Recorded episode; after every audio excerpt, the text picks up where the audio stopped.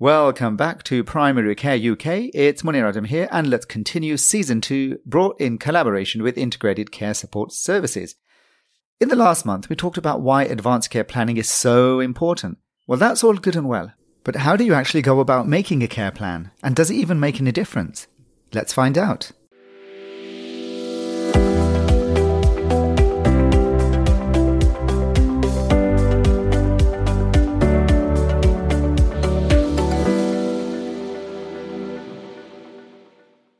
So, if last time it was about advanced care planning and why it's so important, this is more about how to go about doing it.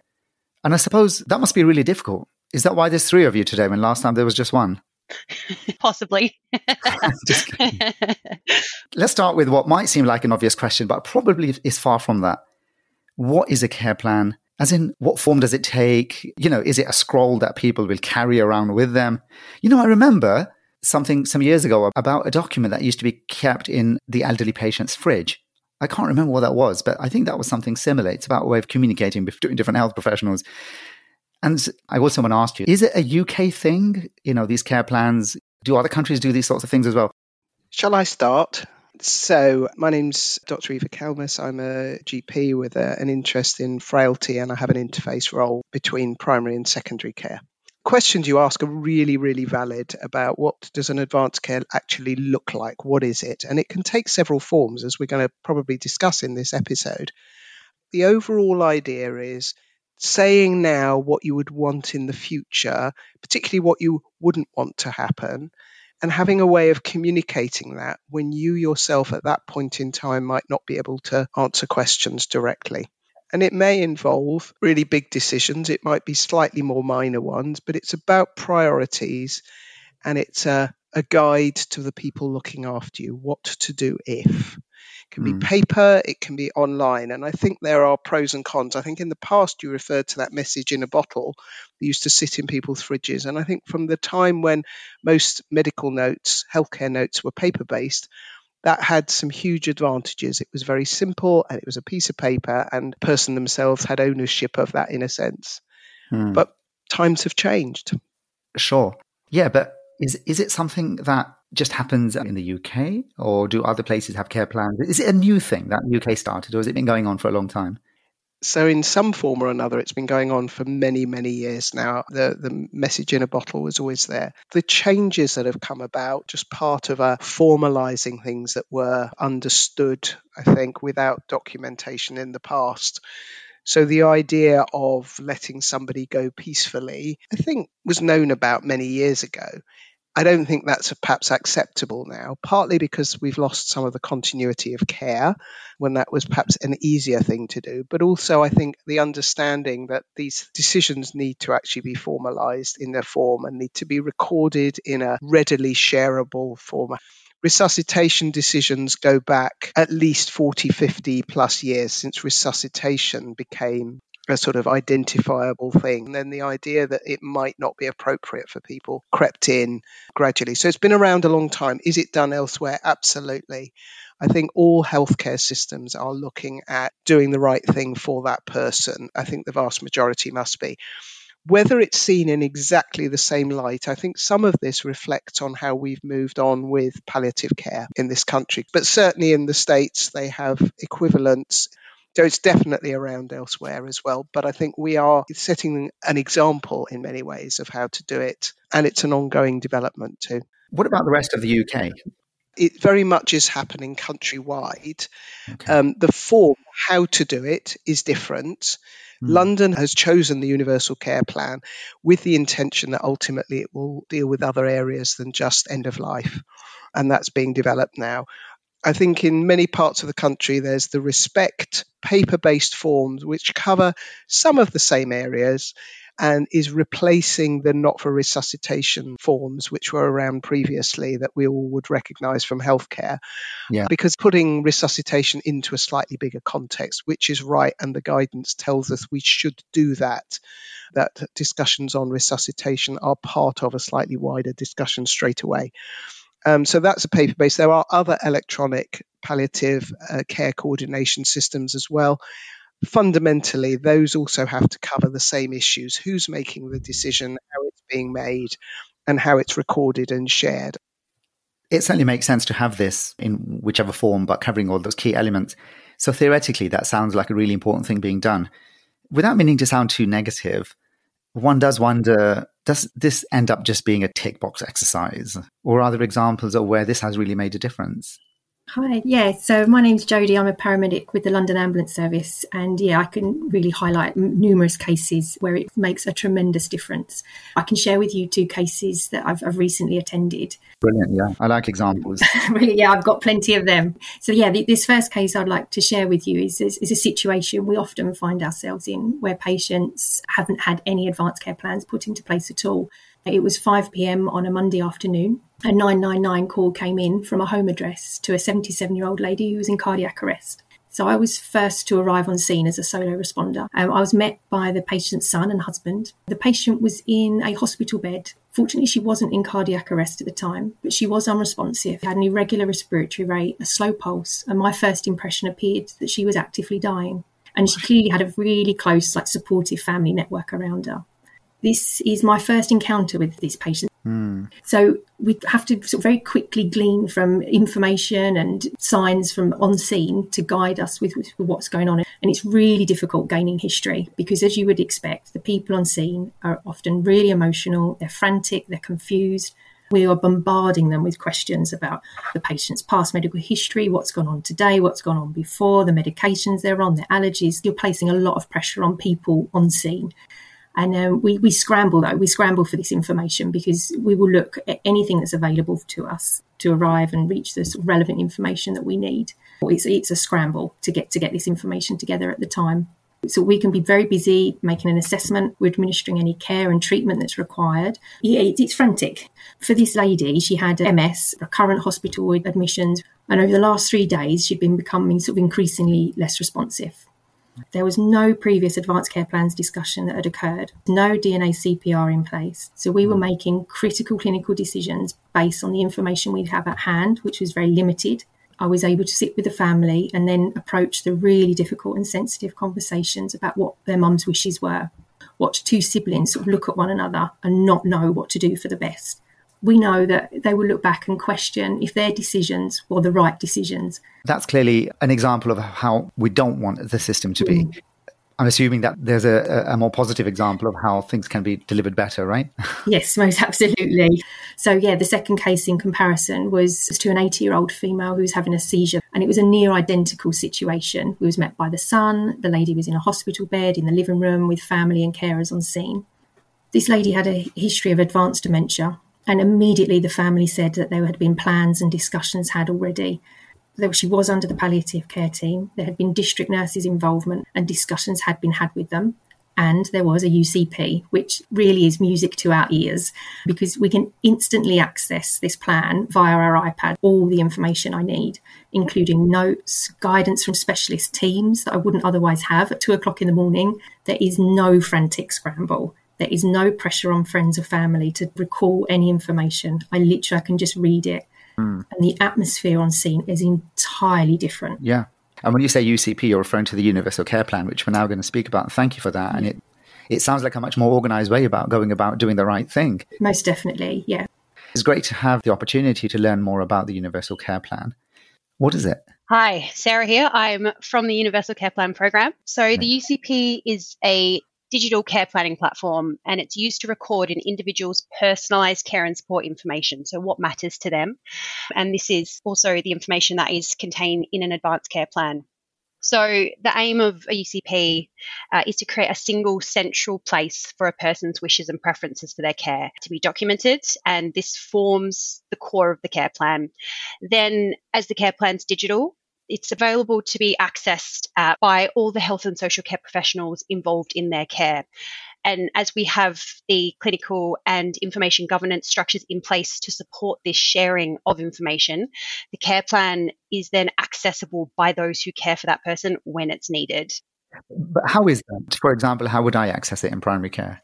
We embed within a lot of different local electronic patient record systems. So we have a link within EMIS and SystmOne, ah, as well as electronic patient record systems in acute services as well. And we also have a, a standalone portal for those that don't have those electronic patient records available to them. Brilliant. And the technology behind the UCP actually gives us the ability to adapt the care plan template to meet the needs of different conditions as well. So we're really creating one overall universal care plan for a person. Okay. So I don't necessarily need a separate username, password, and go into a separate website to access it then? No, no, it's all linked to your smart card. Brilliant. That's great to hear. Um, one less password to try and remember. So I guess the obvious next question is what sort of information should it hold? The care plan is broken down into different sections, and these sections can be edited based on users' role. So there are clinical sections that clinicians can update. And then there are non clinical forms, which non clinical health and social care professionals can also contribute to. So, a key feature of the UCP is the urgent care summary page, and that shows the most important information for urgent care services to provide the best personalised care for the patient.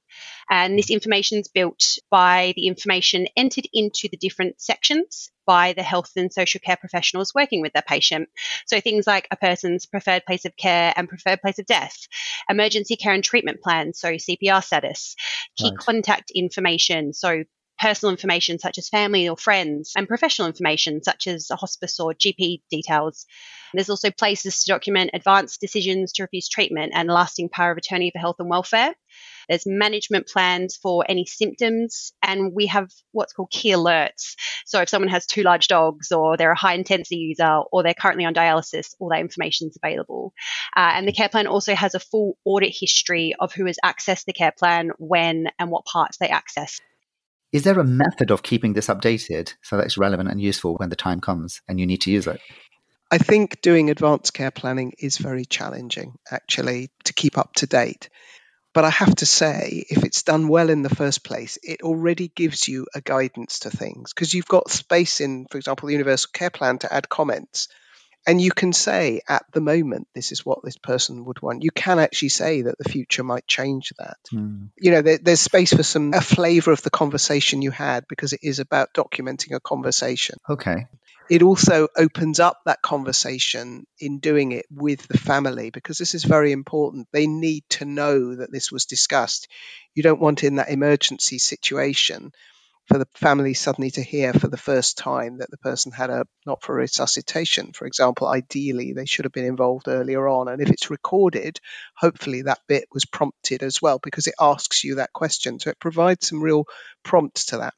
People do change their minds. And I think one always has to be very clear. This is not legally binding. It, it's in the same category as a DNA CPR.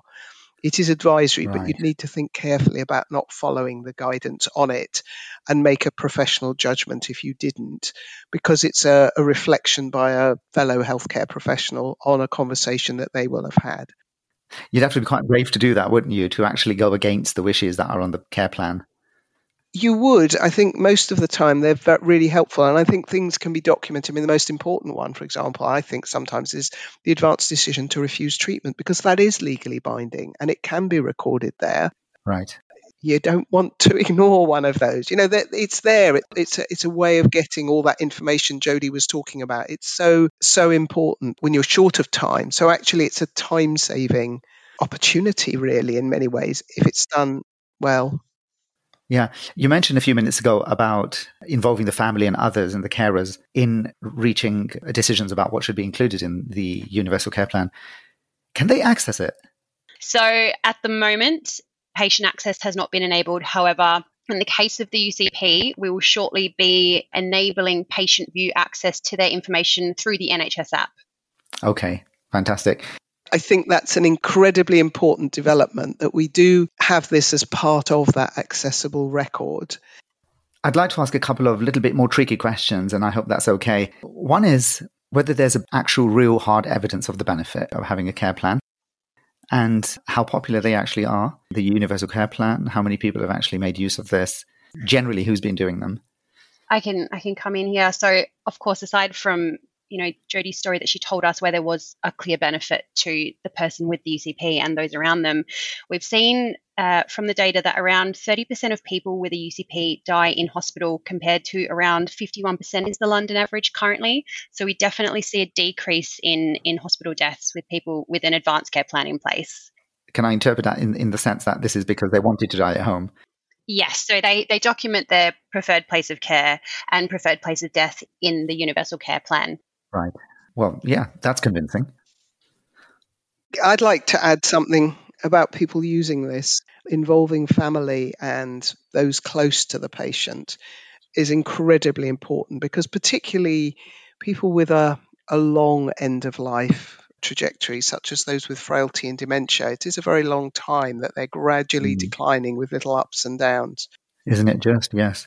And that's something we see so, so, so often. And we know the figures tell us that the number of people in that situation is going up.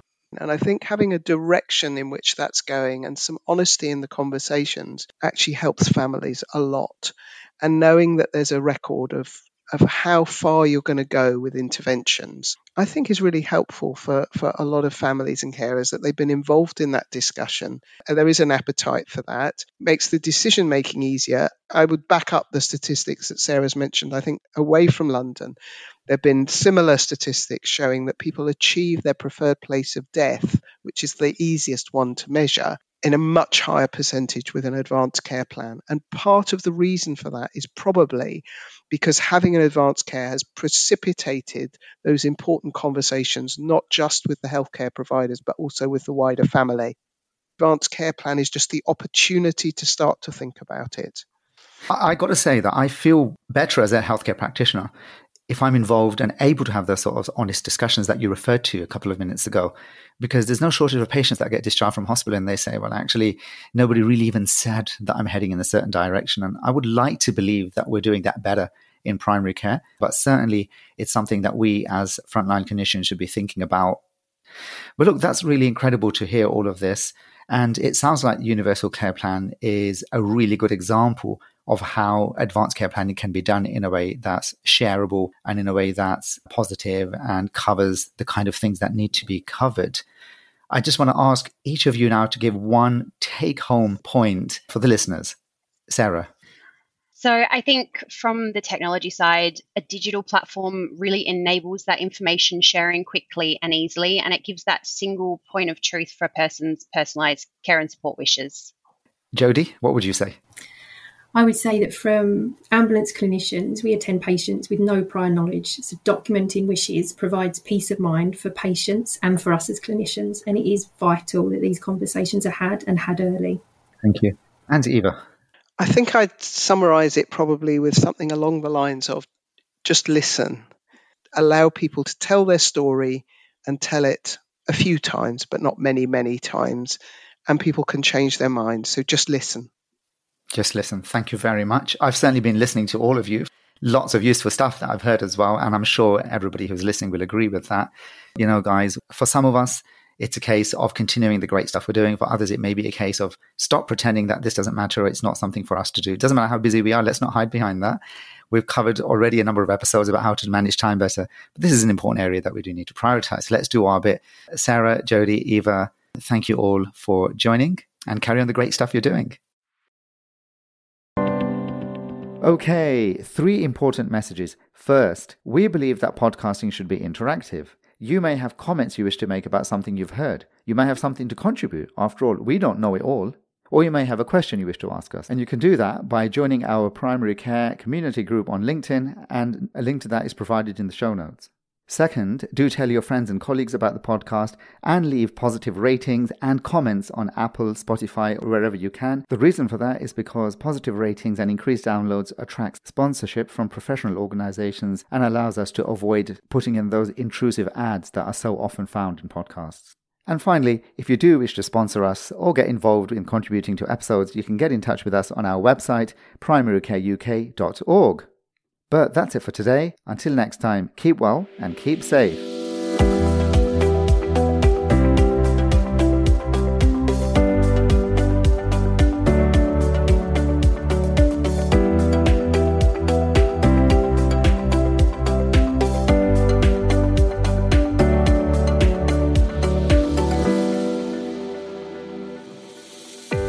Care UK was developed by Therapeutic Reflections Limited to inform, educate, support, and unite the primary care workforce.